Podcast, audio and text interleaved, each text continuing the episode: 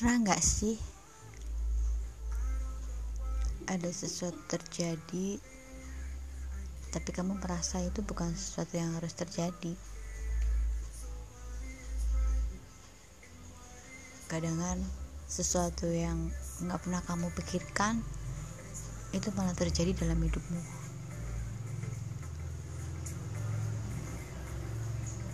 Harianku harianmu bagaimana kalau hal itu dijadikan sebuah diari harian Oke? Okay?